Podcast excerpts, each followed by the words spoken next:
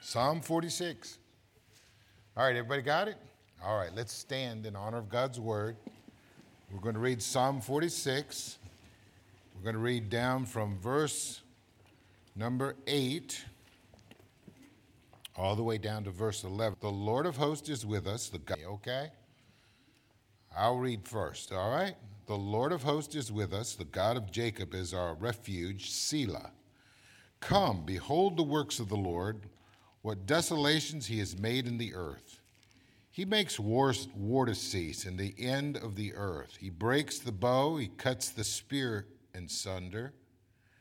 He burneth the chariots in the fire. All right, you ready with verse 10?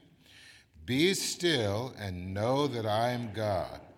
I will be exalted among the heathen, I will be exalted in the earth. The Lord of hosts is with us, the God of Jacob is our refuge. Selah. Thanks, you. Be seated.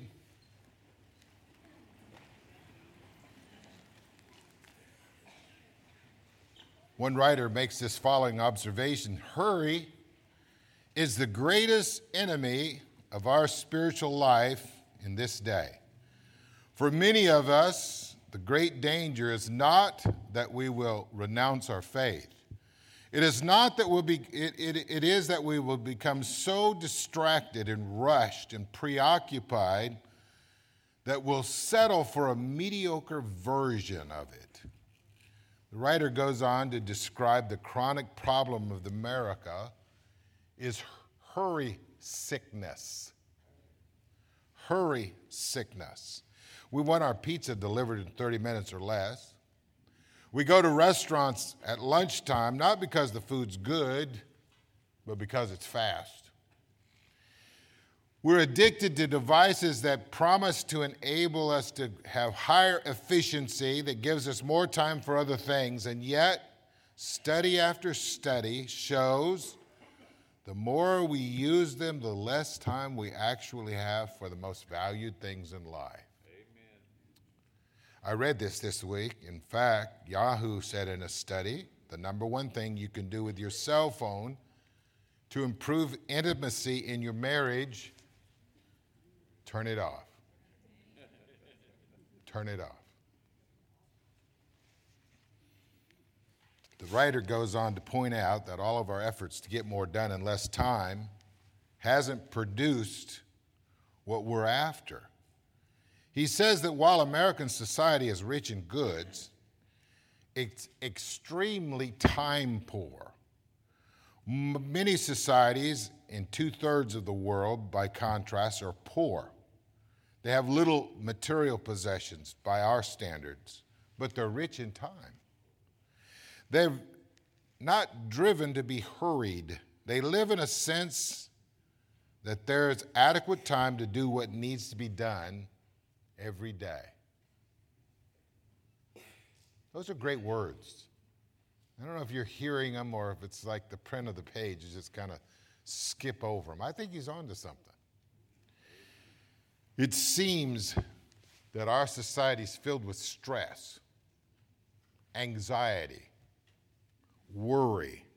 We live in a culture that's riddled with all kinds of drugs to help us not be so stressed out. The Mental, National Institute of Mental Health says 40 million Americans, nearly one in seven of us, suffer from some kind of anxiety disorder at any given time. According for 31% of expenditures on mental health care in the United States, we found, according to recent data, that the lifetime incidence of anxiety disorders more than 25%. If that's the case, that means one in four Americans can expect to be stricken by debilitating anxiety at some point in their lifetime. We'll lose, as Americans this next year, 321 million days of work because of anxiety.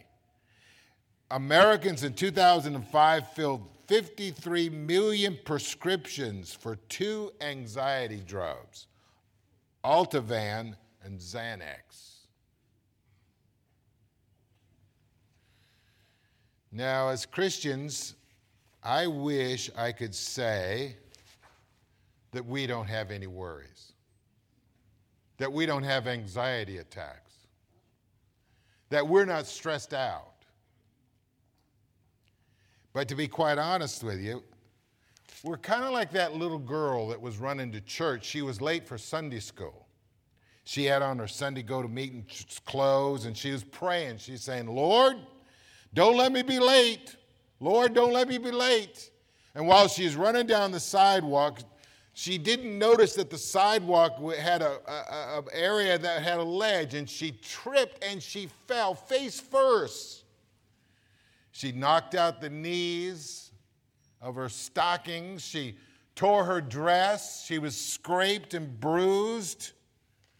And then she got back up and kept running to Sunday school. And as she prayed, now she prayed it this way Lord, don't let me be late, but don't push me either.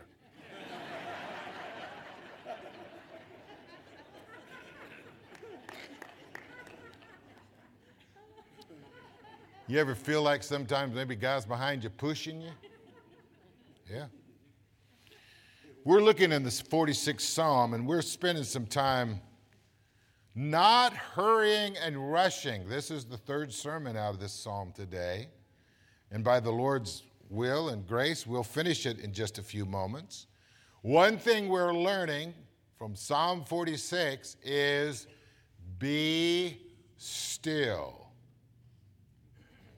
Know that I am God. Be still and know that I am God. If you look carefully, three times in this passage, you're going to see the word Selah. Selah. The word means to pause. We could say it like this sit there for a moment and think about that. God says these statements to us, and God says, pause. Sit there. Let that sink in. Most of us, we can't hardly do that, can we? We've noticed the structure of this psalm. Psalm 30, 46 has three movements. If you look carefully, you'll notice that each movement's accentuated by that Selah. And so, three different times you see Selah in the first three or four verses, then Selah, next three or four verses, and then Selah, and then the last three or four verses, and then Selah. There's three movements in this psalm. And the first movement is basically this God is our refuge. God is our refuge. And because of that, he starts off in the next verse we don't need to fear because God is our high tower, because God is our wall of defense, because God is our refuge, what would we ever be afraid of? That's a great question. And as you read down through here, you're going to find that verses 4 to 7, he's going to talk about though the nations rage. It always brings great anxiety and great fear to America when we see this last week, for example, in the South China Sea. They're building sand islands and claiming the South China Sea as part of China. And we got so close with a couple of our battleships with the Chinese this week that it got scary within about 40 feet. You'd say, Pastor, what do you think's going on there? Though the nations rage. It's exactly what this psalm says. God says, Because the heathen raged and the kingdoms were moved, he utters his voice and the earth melted. The Lord of hosts is with us, the God of Jacob. He is our refuge. First movement says, God is our refuge. The second movement says, God is our refuge. And this morning, as we work, work our way through this next one, we're going to see the works of the Lord and how He takes the weapons of warfare and he breaks them as if they're nothing. And finally, he says again, as if we haven't got it yet, God is our refuge. Now, how many times does God have to say it for it to be true? I think it's just once, but he says it three different times. God wants us to understand that he's the one that we flee to. Why would you flee to anyone else? He's a very present help in a time of trouble. When life begins to tighten in on you and it becomes a tight place, he says, Where you run, I'm easy to find. I'm a present help when life becomes difficult. Run to me. Well, we see the structure, we see the content. Look at the repeated themes. You say, Pastor, what's this chapter about? What is Psalm 46 really about? Well, do yourself a favor and go down through here and underline every time you read the word God. You say, Pastor, who is Psalm 46 about? God. He says it nine times in 11 verses. He wants us to make sure we recognize that God is what this is all about. Well, we're at the last verses today. And I'm going to make it real easy, all right? Will you just hang in there with me? You say, Pastor, are you going to have one of those homiletic outlines where the, it rhymes and the all starts the same? No, I'm not. That's way too much work and way too small a brain. So I'm just going to stick with what it says. All right, let's start off this morning with, let's start with these words Be still. Be still. Now let's say it all together. You ready? Be still. One more time. We'll get more than three people say it. Be still. You say, what do you learn out of Psalm 46? Be still. If you don't learn anything else, he says, Be still and know that I am God. It's a first person exclamation. It's almost like God grabs the microphone and he gets his lips right up next to it, and he says, Hey, you, be still and know that I am God.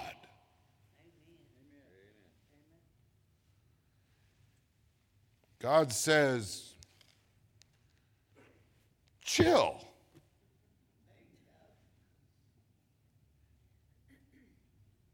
Just chill. Instead of being filled with anxiety, instead of being worried up to your eyeballs, he said, if you don't learn anything else out of this psalm, be still. Now, hang with me just for a moment because I want to try to explain what this meant. In the day of the Bible, uh, there's two interpretations. He could be talking to Sennacherib. He basically, when he says be still, it's the idea of, of being in the, the, fighting position. It's the idea of having your hands out. And when he says be still, it's the idea of taking your hands down and, and putting your hands down by your side. He says, put your dukes down. He says, don't be ready to fight. And maybe he's saying it's a Sennacherib. Maybe Sennacherib, this Assyrian king that comes with 185,000 of his troops, he's basically saying to Sennacherib, hey, Sennacherib, if you had a brain in your head, you would just be still because all I got to do is send one angel, and one angel can wipe out your entire army in one night, which happened. If you'd have been still, if you'd have put your arms down, if you wouldn't have been fighting against Israel and against me, I wouldn't have to do that. Now, that I think is probably a pretty good interpretation of the passage.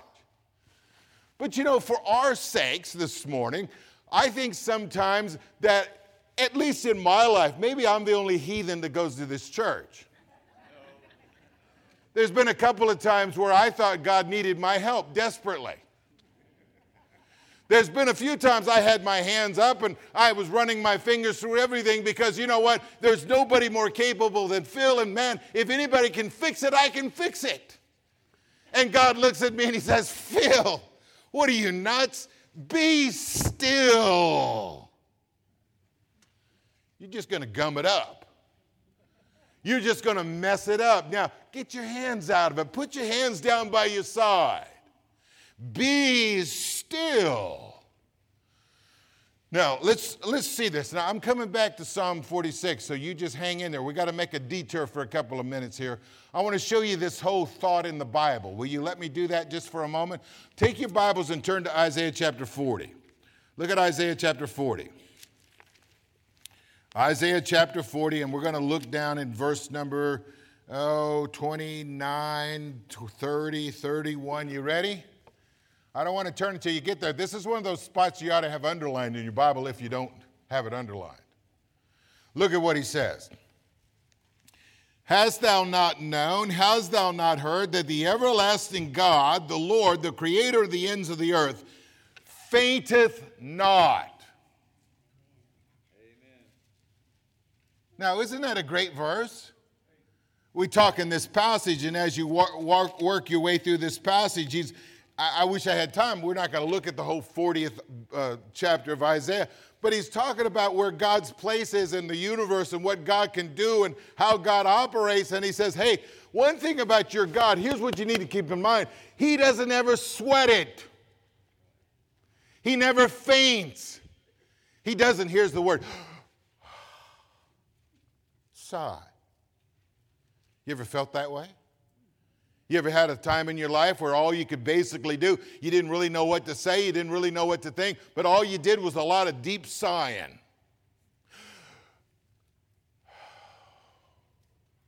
I've been sighing lately. He said, Man, the great thing about our God, He doesn't ever faint.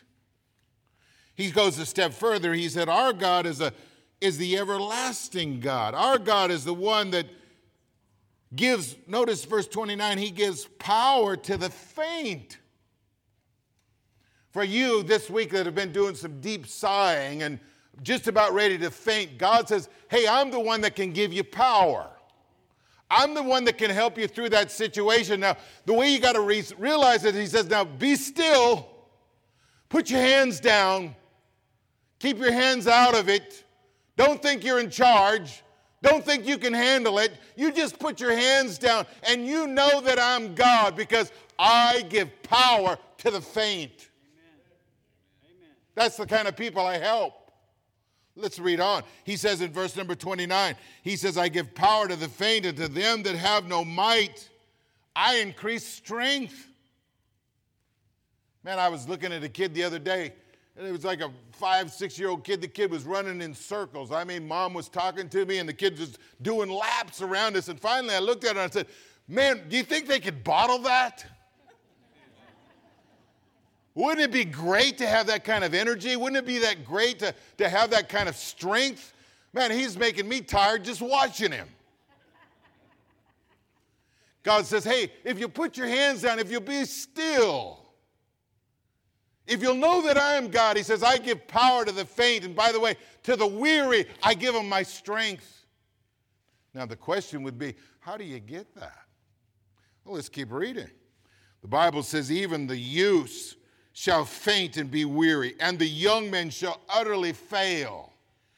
But in contrast, they that wait upon the Lord shall renew their strength. They'll mount up wings like eagles. They'll run, they'll not be weary, they'll walk, they'll not faint.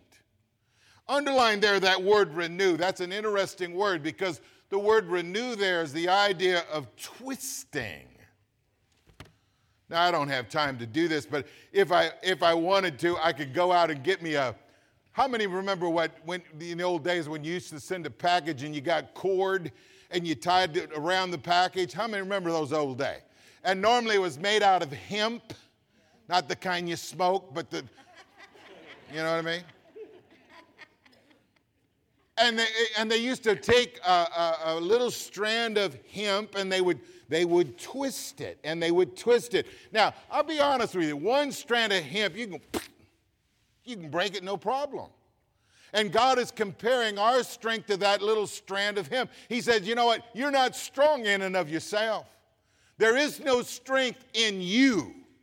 But he says, What I'm challenging you to do is I want you to renew your strength. I want you to take your little bit of strength and I want you to twist it around my strength. And he says, When you do that, you'll be renewed. He said, In fact, you'll be like an eagle that mounts up wings.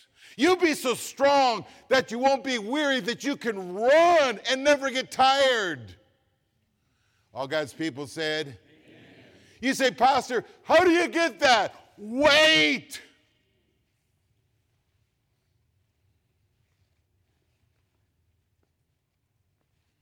It's the only way to get it. It doesn't come by helping God out. It doesn't come by putting your fingers all over it. It doesn't come by your reverse Midas touch. I don't know if you got my touch. My touch turns it into poo poo. It's not gold. Some of you got the same melody. I've been by your house. Hey, bottom line is that's what happens. When we try to mess it up, when we try to get in there and help God out, it always turns into that. God says, wait. Psalmist says, be still. Oh man, you think God's forgot who he's talking to? Americans? Those capable Yankees that pull themselves up by their bootstraps? You know, I'm, I'm the kind of guy, you come to me with a problem, I'm going to try to fix it. You come to me with a situation, I'll get in the middle of it. You come to me and you ask me a question, man, I've got an answer. And God says, Be still, wait. Wait. Well, God, I don't like to wait.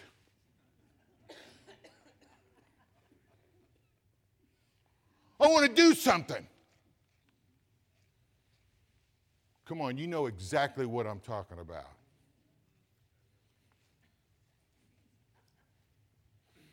Look over to James. Now we're going back to Psalm 40, 46. Let's go over to James chapter 5. James talks about a very similar situation. So let's stop by James just for a second because I want you to get a couple of his words. Now, how many of you remember that James was the half brother of Christ? Come on, do you remember that? James had the same mom and different daddy. Remember that? Joe was his dad. Jesus had God as his father, right? But they both had a common bond in the fact both of them came from Mary's womb. Is that correct? And James was the one that was a skeptic. James didn't get saved until after Jesus was raised from the dead and appeared to him. By the way, I honestly think that James was from Missouri. Because James says, Show me. Don't tell me, show me. I don't want you to tell me about your faith. You show me your faith. So, James is a real practical writer.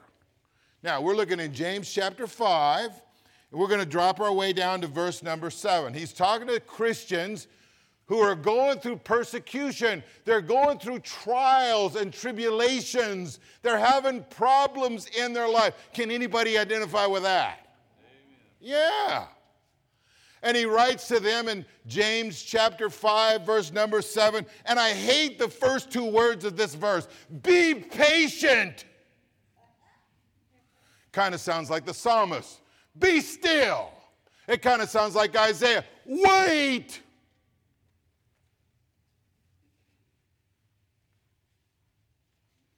He says, Be patient, therefore, brethren, for the coming of the Lord. By the way, Peter's going to say that time with God is like a day is like a thousand years, and a thousand years is a day. We've been waiting for Jesus to come back for two days. Did you catch what my math was there? And we're all excited. Man, preachers have been preaching for years, for eons, that Jesus is coming again, and he never comes back. James says, Be patient.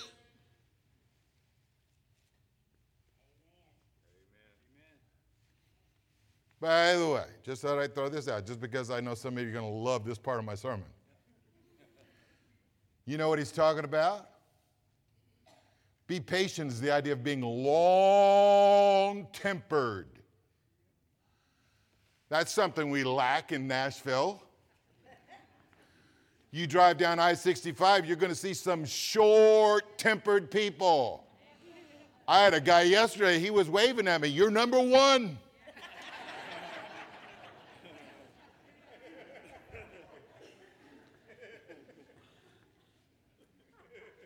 He was very short tempered. You say, Pastor, what does it mean? It means, hey, it's the exact opposite of what most of us are. He says, I want you to be long tempered. You know what our problem is? We hate to wait. I read recently we speed up one third of our waking hours waking or waiting. It may be that waiting in line or waiting at the doctor's office or waiting for a phone call or waiting for test results or waiting for an answer from a friend. People living in large cities now average 20, 30, 40 minutes to drive to work. Truth be told, life is waiting waiting for an appointment to see a doctor, waiting to graduate, waiting to ex- be accepted into college, waiting for your first job offer, waiting for the right time to start a family, waiting for test scores, waiting for your loved ones to come to Christ, waiting for the Lord to bring that right man or right woman into your life, waiting to find out what God wants you to do, waiting for someone to buy your house, waiting for your prayers to be answered, waiting for your husband to come home from a business trip, waiting for your oldest daughter to come back to the Lord. We wait. And yet, waiting is so hard to do. And Isaiah says, Wait! The psalmist says, Be still.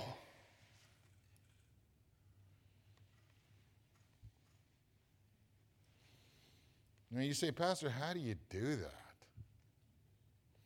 Well, I think first of all, he's going to say, wait expectantly. Jesus is coming.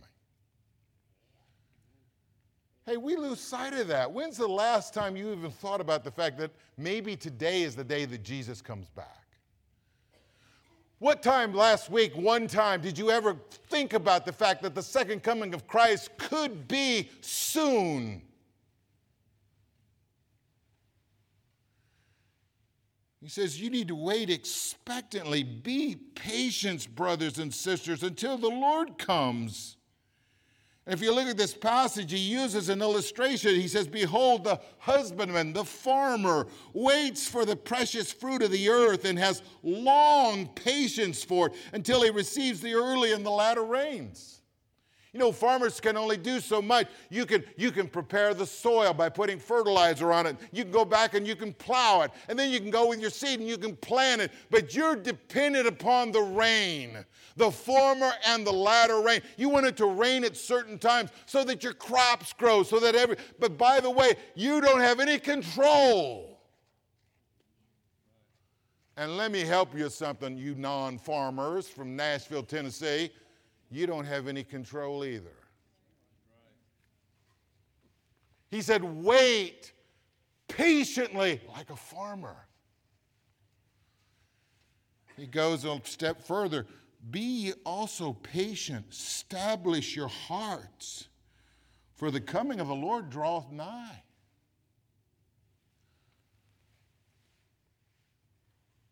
You know, bottom line is this Jesus could come this afternoon, but Jesus may not come for another two days. I don't know when Jesus is coming. But in the meanwhile, he says, establish your heart. Let me give you the Phil Martin Amplified. Don't quit. Times are hard, Pastor. I'm going through a really deep valley. Don't quit. Oh, Pastor, you just don't understand my circumstances right now. No, no, no. Uh, James says, establish your heart. Don't quit. The easy thing to do is to throw in the towel. Easy thing to do is quit believing in God. The easy thing to do is throw down your Bible. The easy thing to do is walk away from the church. I run into people all of the time that have quit. He says, You need to be patient. You need to wait expectantly. But notice he says, Wait graciously. Look at the next verse, verse number nine. Grudge not. Let me help you this. Grumble not. You know, the amazing thing about waiting for Jesus to come back is some Christians, we look around and we look at our situation and we look at our friend's situation and we gripe at the Lord.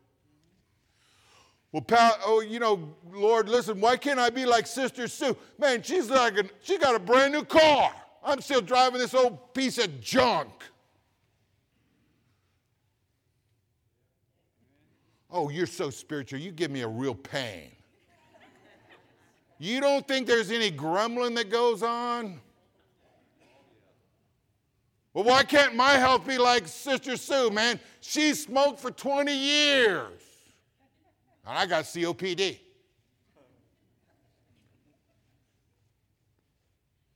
You ever do any grumbling?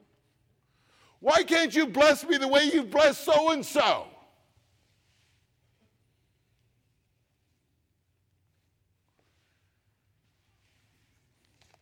He says, Grudge not, grumble not one against another, brother, unless you be condemned.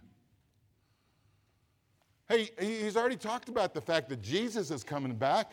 And when Jesus comes back, let me tell you something brothers and sisters, we're going to stand before the judgment seat of Christ. And sitting on that throne is none other than Jesus Christ himself. And he says, Hey, if you start grumbling while you're going through your problems, someday you'll stand before God, and his name is Jesus Christ, and you're going to give an account for that.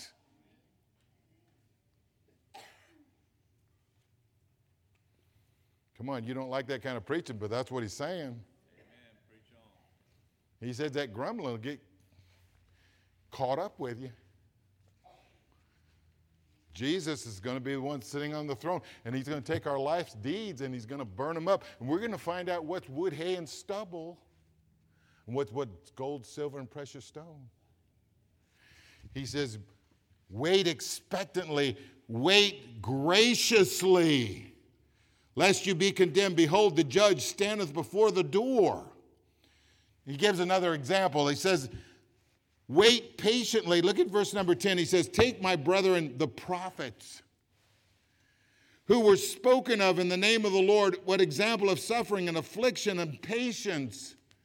He says, If you want to see somebody that did it right, go talk to a guy named Elijah. Go talk to a guy that sat by a brook for three and a half years and waited for a raven to bring his dinner.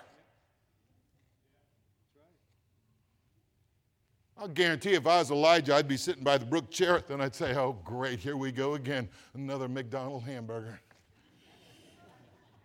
Can't you stop by Wendy's? How about Taco Bell? Come on, you look at me like I'm the only heathen in this church. We grumble and we complain. He said, You want to see some guys that suffered and handle it, back, handle it the right way? Go talk to the prophets. I don't have time to turn, but I could take you to Hebrews chapter number 11, and I could show you that they wandered in, in sheepskin and goat skins, and they hid out in caves, and they went through all of these different things, and they did it because they knew that someday Jesus was going to be what he said he was. They didn't quit. Go talk to the prophets. Now, let's go back and let's look at Psalm. By the way, the rest of my sermon is shorter for those of you that are sweating. It's a long first point and two short second points, all right? Psalm 46. You ready? You got it? He says, Be still. How many get what I'm saying? Let me ask you a question. You ready? He says, Phil, be still.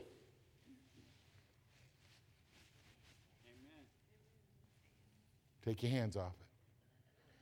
Let me be God. Because you're not. Amen. You get what he's saying? And then he says this and know that I am God. You say, Pastor, now, follow me. How is it that you can be still when troubled times come? It depends on what your view of God is and who He is. The reason the prophets survived is they knew God. He goes on a step further in that James passage and he talks about Job. And he says, Man, if you ever want to talk about a guy that waited patiently going through trials, it was none other than that Old Testament guy named Job. You say, Pastor, how did he endure? How did he persevere? Why didn't he give up? Because he knew who God was. Job and the prophets understood James chapter 4, verse 14, where it says, Indeed, we count them blessed who endure. You've heard of the perseverance of Job. You've seen the end intended by the Lord. And the Lord is very compassionate, and the Lord is merciful. He's pitiful, and He shows tender mercy to us, the King James says. You know, one of the things about our God is this uh, when you go through trials, it shows you what your view of God is. And He says, you know, the great thing about the prophets is they understood it and they knew that God was compassionate and they knew that God was merciful and he knew that God pitied them. You know, I've met some Christians, honestly, they go through trials and they think God hates them. They think God's forsook them. They think that God's turned their back on them. And he says, Be still and know that I am God. That's his point. And then notice, thirdly, Nat, I told you it was close, close lots shorter point, right? Some of you didn't believe me. You thought I was just evangelistically speaking. I'm in Psalm 46. You got your Bible open? Let's look at Psalm 46. I'm almost done. He says, Be still, know that I am God. I will be exalted among the heathen. I will be exalted in the earth. Twice he says he'll be exalted. You say, Pastor, why does God allow me to go through trials? Why does God allow me to go through tight times, financial difficulties, domestic disturbances, health scares? It's so that I'll put my hands down and quit trying to be God. To recognize that He's God. And that, listen to me, He'll be exalted through it.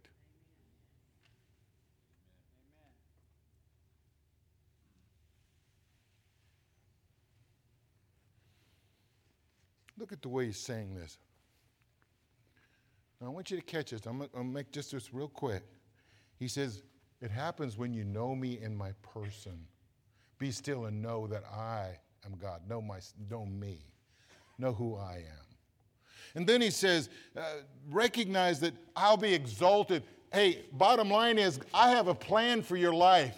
And if Satan's attacking, to, attacking your life right now and you're having a difficult time, recognize that he has to have God's permission to do it, just like Job had. Nothing happens to a Christian that catches God unaware. Are you listening to me? He has a plan, folks. He says, Know me in my person, know me in my plan. Listen to me. He says, Know me in my presence. He said, I am the Lord of hosts. And he said, I'm with you. I am the God of Jacob. I'm your refuge. You know, the great thing about it, the Lord of hosts is with us. I don't know if you recognized it this week as you went through those list of difficult things you said to him. But the Lord of hosts, the host is the armies of heaven. The God of the armies of heaven, listen to this, is with you. That's exciting. He says, The God of Jacob is our refuge. Do you catch that? It wasn't the God of Israel. It wasn't the God where Jacob got his act together. It wasn't the God of Jacob after he finally met the angel of the Lord and he touched him on his side and he walked with a limp the rest of his life. He says, No, it's the God of Jacob, the mess up, the screw up, the failure. That's the God that's with you. Why? Because I mess up. I screw up. I'm a failure. And that's the kind of God I need to be with me too. Come on, we getting what I'm trying to preach right now? Hey, the God's presence is with me. You catching that? Now, I'm not saying this, I don't want you to misunderstand what I'm saying. I'm not saying today, come on, problems. Come on, trials. Just stomp me one more time, devil. But I do believe this. I've learned a whole lot more about the Lord during the valleys of life than I ever learned on the mountaintops. I had a man call me yesterday and he said, I've really been having a hard time, and he has. His wife has Alzheimer's. He's got her in a place that costs $5,000 a month. $5,000 a month. By the way, it doesn't take many months for that to get expensive. Would you agree? And he said, Man, he said, I've been praying and asking God. He said, We got down to the end of this month. He said, I needed $2,500. $2,500. And he said, I went to the church on Friday night. We had a big special service. And he said, When I got home Friday night, he said, the preacher of the church called me on the phone and he said, I'd been praying about that for three days. I've been asking God to do a miracle. Give me $2,500.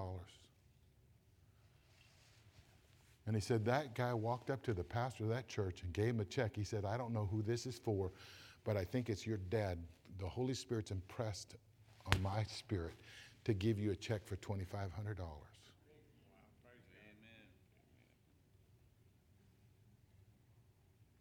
And I wanted to say, and the Lord of hosts is with you, and the God of Jacob is your refuge. Come on, you listening to me? You see, it's during the troubled times of life that God shines the brightest. It's during the hard times of life that God becomes the clearest. It's during those difficulties of life when the focus gets razor sharp and we can see and trace His hand, what He's doing in our life. Oh, if you're going through trials today, let me be really honest with you. The Lord of hosts is with you. The God of Jacob is your refuge. Come on, that ought to get, at least give a Baptist a goosebump.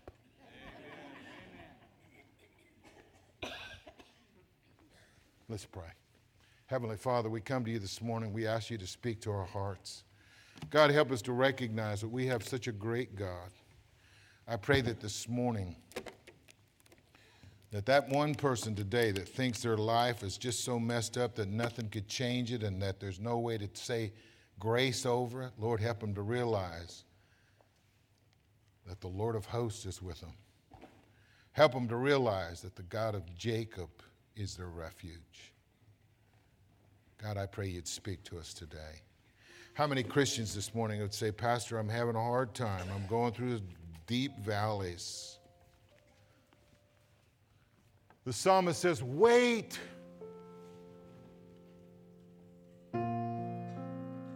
Be still. And know that I am God. How many Christians this morning say, Pastor, I need to wait on the Lord? I need to put my hands down. I need to take my hands out of all the stuff and let God be God. And let Him do in my life what He wants to be done. He'll be exalted. Listen to me. Folks, listen to me. In the process, you'll get to know His person better than you've ever known it. Be still and know that I am God. And the end result is that you'll find out that God's presence is with you. How many Christians this morning and say, Pastor, pray for me? Remember me as you close today. Would you lift your hand this morning? Would you lift it? Can I pray for you today? Hands in every section. Lord, speak to us. Speak to us today. God, I pray for those today that are so capable that they're still striving